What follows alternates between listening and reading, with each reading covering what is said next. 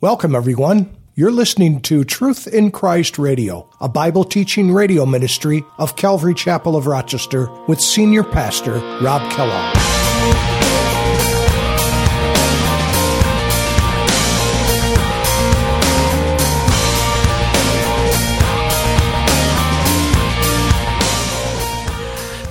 But it says, Then I will raise up, God says, for myself a faithful priest who will do according to what is in my heart and in my mind. I will build him a sure house, and he shall walk before my anointed. Underline that word. It's the second time you'll see it in the book of 1 Samuel, and it's personified in a person. We know who that is Jesus. Before my anointed forever. That word anointed is Mashiach, Messiah, the God man.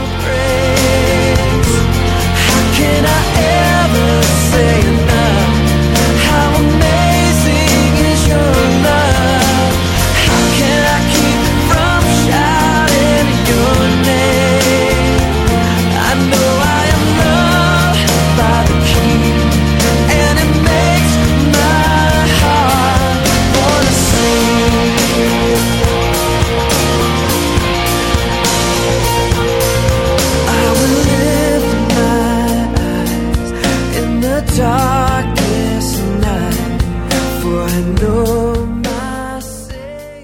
Welcome, everyone, to our Bible study today.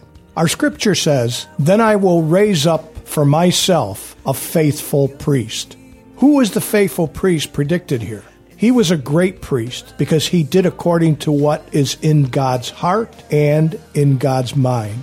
He was a blessed priest because God said of him, I will build him a sure house, and he will walk before my anointed forever. The promise was ultimately fulfilled in Jesus Christ because he is a priest forever in the order of Melchizedek. Now let's join Pastor Rob with today's lesson. Oh, I'm going to do what I want. I'm going to do what I want, Dad. Besides, we're bigger than you. Can you see it?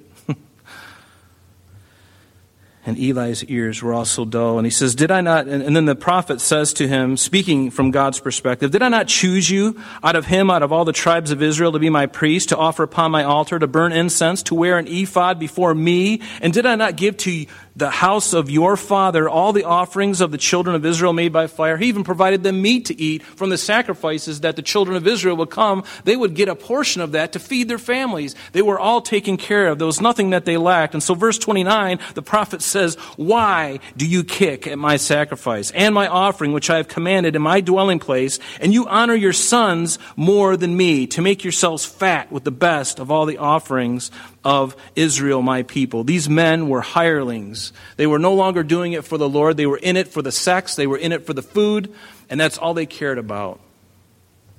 Sounds a lot like today. Eli was being partial to his sons. Rather than chastening them, he puts his sons above his love for God. That's always a bad thing to do. Bad thing to do. In Psalm 82, here is a question that Eli should have been willing to answer to the Lord. It says, God stands in the congregation of the mighty. He judges among the gods. And here's the question that Eli should have asked God How long will you judge unjustly and show partiality to the wicked? That's God's question to Eli that he never answered. How long will you judge unjustly and show partiality to the wicked, i.e., your sons? There is no partiality with God's, Roman, Roman tells us. And therefore, the Lord of God of Israel says, I said indeed that your house and the house of your father would walk before me forever. But now, the Lord says, Far be it from me, for those who honor me, I will honor, and those who despise me will be lightly esteemed. You know, having a healthy fear of God is a good thing.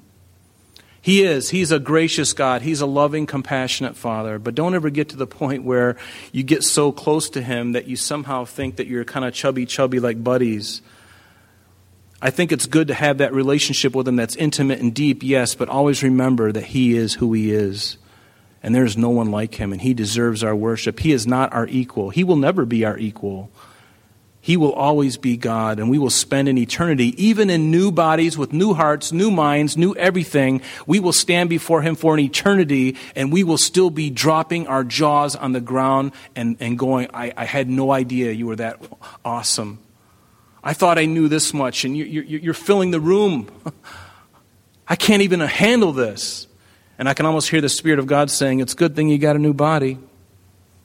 Because if you showed up here in that decrepit thing on earth, you would have exploded a long time ago. Your head would have just popped. you need a new body for heaven to be able to handle the glory and the beauty that awaits us, to be able to withstand the, the heat of His radiance, the glory, the, the white brightness of His purity, just feeding through everything. Just can you imagine that? It's just wow. Talk about love, man. You think you start thinking about that, and it just inspires you. It makes you want to dance. It makes you want to put on a linen ephod like David did, run down the street half naked but covered. Behold, the days are coming, verse 31, that I'll cut off your arm and the arm of your father's house, so that there will be not an old man in your house. He's not talking about literally cutting off his arm, but cutting off the strength, cutting off the influence that these men had. You know, Eli, and, and it says, Behold, the days are coming. Uh, I already read that, I'm sorry. Uh, that I will cut off your arm and the arm of your father's house, and there will not be an old man in your house. And Eli and his sons, in one day, all three of these men would die. In fact, we'll get to it when we get to um, 1 Samuel chapter 4. We're going to read about that, so I won't spoil that, even though you know the outcome.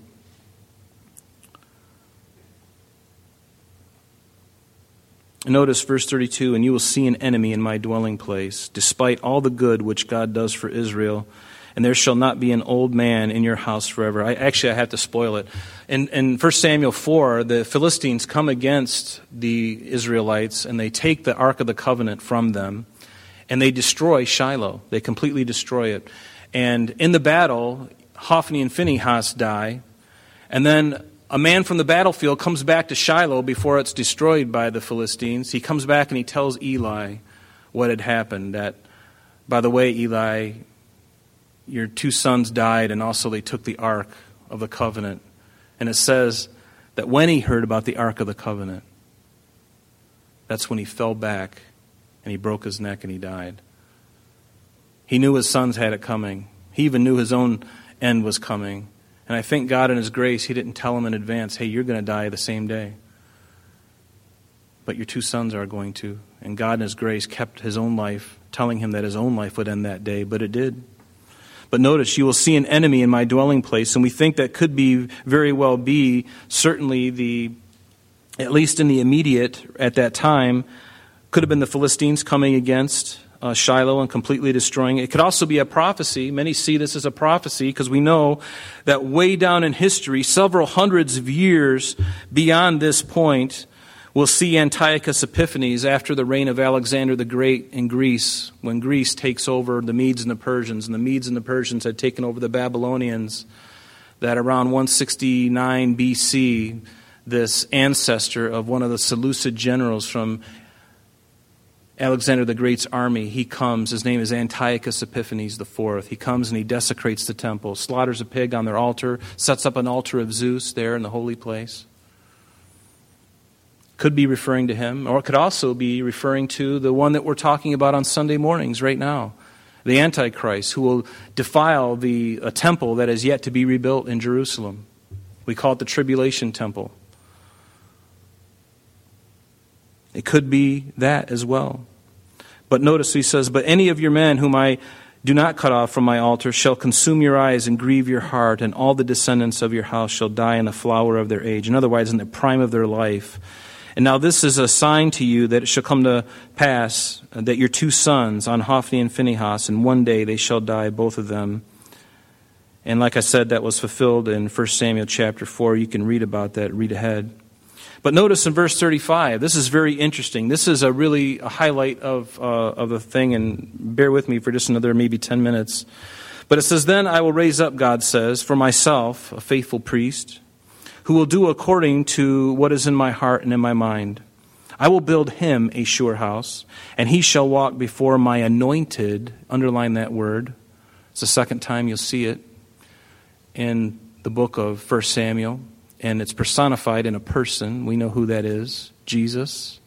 Before my anointed forever. That word anointed is Mashiach, Messiah, the God man, Jesus Christ. And so when we look at this, that God would raise up for himself a faithful priest, because Eli wasn't a faithful priest, but God says, now that this is going to come to pass, I'm going to raise up for myself a faithful priest. A faithful priest. And who could he be talking about? I believe he was speaking of a priest that would, that would be born not too long after this. His name would be Zadok. He would be another Levite. And Zadok, the priest, was the priest that came after Eli. He was also of the same lineage, not only from Levi, but remember there was uh, three different uh, brothers uh, of, of, of Levi, Gershon, Kohath, and Merari. And Kohath was the same tribe that Samuel was born in. And just incidentally, Zadok is from this same line of the Kohathites. And these are the same line that Moses and Aaron came from as well. These were the high priests. And so Zadok was a faithful man. And notice, I believe that's who he's talking about here in this 35th verse, this faithful priest, because we see it. Uh, I'm just going to give you some verses to write down, and you can look this up. It's very uh, fascinating to me. Uh, in 1 Chronicles, uh, chapter 6, verses 31 through 38, and it, it really just kind of shows you that uh, it proves to you Samuel was a Kohathite. He was of this line. And then also Zadok, he was of the Kohathites as well, and you can read about that in the same chapter, 1 Chronicles chapter 6. If you look at the first eight verses, you'll see that, that Zadok was of, of that same lineage. And why is this important? It is important because in David, when, he, when David became king, uh, let's read 2 Samuel. Let me just read this to you. You can write the reference down. 2 Samuel 15 beginning in verse 24. And this was the time when, remember, that Absalom had. Uh, was going to come against and overthrow his father. There was going to be a coup, and Absalom was going to. He came into Jerusalem, and this is before he died. And so his father, you know, David, being an old man at this time, decides, you know what, I'm just going to leave. And so he, I can see it in my mind's eye even today. He, he leaves the temple. And he goes down through the Kidron Valley and he starts walking up toward the Mount of Olives on the east side of that. And it says, and there was Zadok also. So now they're, they're leaving Jerusalem, right? He, he knows his son Absalom has got a bunch of guys. And he's like, you know what? I'm just going to leave. I'm just going to let him have it. Lord, if it's your will for me to come back, great. If not, then, you know, David at the time is a broken man, right? Because he's already been, he had the sin with Bathsheba, he's killed Uriah. He's, he's a different man, but he's also a man of faith still. And he's like, you know what, Lord? He trusted in the Lord. His son's going to come and overthrow him, and he's like, you know what? I'm just going to get out and let him have it. He's young, he's full of energy. Have at it. if the Lord's in it, I'll be back. If not, I, I, I was blessed while I was alive. That was David's heart, right? It says Zadok also and all the Levites with him. They, they went with him. They were going to leave Jerusalem bearing the Ark of the Covenant of God. Notice the faithfulness of this man, and we'll see why this is so important in just a second. So Zadok, uh, and this is who I believe that um, this prophecy was talking about here, that a, a priest will rise up it says that, um, and they sat down the ark of, the, uh, of God, and Abiathar went up against, uh, went up until all the people had finished crossing over the city. And then the king said to Zadok, "Carry the ark of the covenant, go back into the city. If I find favor in the eyes of the Lord, he'll bring me back and show me both it and his dwelling place. But if he says thus, I have no delight in you, here I am. Let him do to me as seems good to me." The king also said to Zadok, and I love this, what the, what David says to Zadok, this faithful priest. He says, "Are you not a seer?" Aren't you important to the, to the church back in Jerusalem? You know, to the people? Return to the city in peace, and your two sons with you, uh, uh, uh, Ahimaaz, your son, and Jonathan, the son of Abiathar. See, I will wait in the plains of the wilderness until word comes from you to inform me. Therefore, Zadok and Abiathar carried the ark of God back to Jerusalem, and they remained there. And this man was with David. He was with him, he was faithful to the Lord. He was faithful to the Lord. And even after David had died, it says that when Solomon came into power, he looked at Zadok and he, he, he made him the high priest, and he, he dismissed his, his brother Abiathar. There's, there's a lot to this, and I won't bore you with it. I mean, it's good if we had time, but he chose Zadok because Zadok was always with David. Abiathar went with uh, Absalom and got caught up into that, um, that confusion and that overthrow, but Zadok stayed true to David. He stayed true to what God had called him to do. And why is this a big deal anyway? Turn with me, and we'll end here. Um, we just got one more verse after this. Turn with me to Ezekiel chapter 44. This is really wonderful, folks, because you're going to see the faithfulness of God through all of the eons of time. Think about it. You know, here it is that there hasn't even been a king in Israel yet, and Eli dies and his sons, and God is telling um, that, that there will arise a faithful priest after Eli who will do all of my will. He's basically going to be a, a wonderful example. And God says, I'm going to bless him. I'm going to use him. And certainly he used him, you know, in David and Solomon's ministry, didn't he? He used him during that time. And look, all the way. Now, Zadok physically dies at some point. But now let's look in Ezekiel 44 because it talks about the millennial reign of Christ. Notice who comes back. This is interesting. Verse 10, let's pick it up. And the Levites, remember, this is a, portion of Ezekiel where he's, he's describing the millennial temple. This is the temple that's going to be built after Jesus comes back to the earth physically, after his second coming. We come back with him. The Antichrist is destroyed, the false prophet, the devil is cast into the abuso, and we live on this earth for a thousand years with Jesus. That temple that he builds is laid out in very specific detail in chapters 40 through 44 of Ezekiel. The, temp- the dimensions of this temple have never been built ever. It's huge, more than anything we've ever seen in history. It dwarfs it, any other temple they've made. And he also describes the, uh, who's going to be doing what and when. And notice, and the Levites who went far from me when Israel went astray who strayed away from me after their idols. They shall bear their iniquity. Yet they shall be ministers in my sanctuary as gatekeepers of the house and ministers of the house. They shall slay the burnt offerings and the sacrifice for the people, and they shall stand before them to minister. Notice the pronouns here. Who are these guys who went far from the ministry?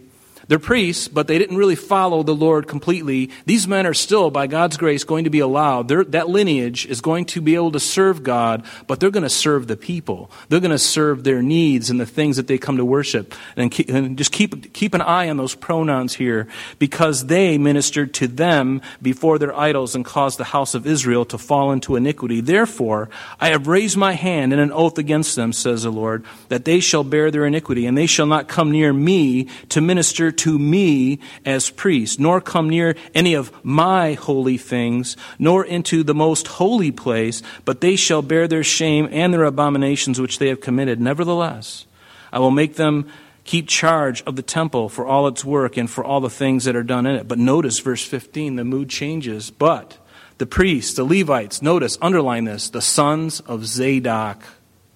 This goes right back to this promise that we just read in 1 Samuel where God says to them, You know, that I will raise up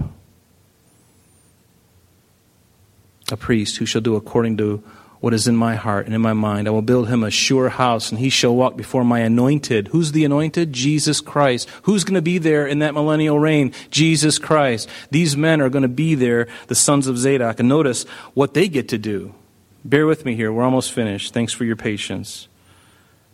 But the priests, the Levites, the sons of Zadok, who kept charge of my sanctuary when the children of Israel went astray from me, they shall come near to me. Notice, to me, to minister to me, and they shall stand before me to offer to me the fat and the blood, says the Lord God. They shall enter my sanctuary, and they shall come near my table to minister to who? To the people? No, to me. And they shall keep charge. And it shall be, whenever they enter the gates of the inner court, they shall put on linen garments, no wool shall come upon them.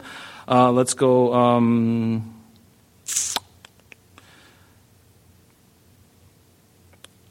You can read down the rest of it, but let's look down at uh, verse 22 at the same chapter there. It says, They shall not take as wife uh, a widow or a divorced woman, but take virgins of the descendants of the house of Israel or widows of priests. Notice, and I love this, this is a great verse. Circle it, underline it. And they shall teach my people, these sons of Zadok, they shall teach my people the difference between the holy and the unholy, and cause them to discern between the clean and the unclean. This is what they get. This is what they are rewarded for in the millennial kingdom. I don't know about you. That may not mean like a big deal to you, but I bet it's going to be a big deal then when those priests. Now, God, you know, He doesn't impute sin upon other people that you've committed, right? But He has the right to say, this line and this line are two different, and I'm going to choose because of your background. You're still going to get to serve in the temple. And you know what? I bet those guys are going to be like, thank you so much. I am thrilled to death that at least I get to do that. I think that's going to be the attitude. But then these others, these priests of Zadok, that lineage, they are going to serve the Lord. They're going to minister to Him, and it's going to be a completely different thing. They get the privilege of being closest to Him because of their obedience back, way back when.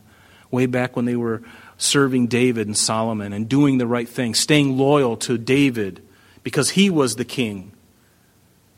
They knew that and they were faithful, they were loyal, they did the right things. And by the way, Eli didn't come from the same line of Zadok. He came from the, the, the, the Levites, certainly, but he was from the family. Remember how I said uh, Aaron had four sons?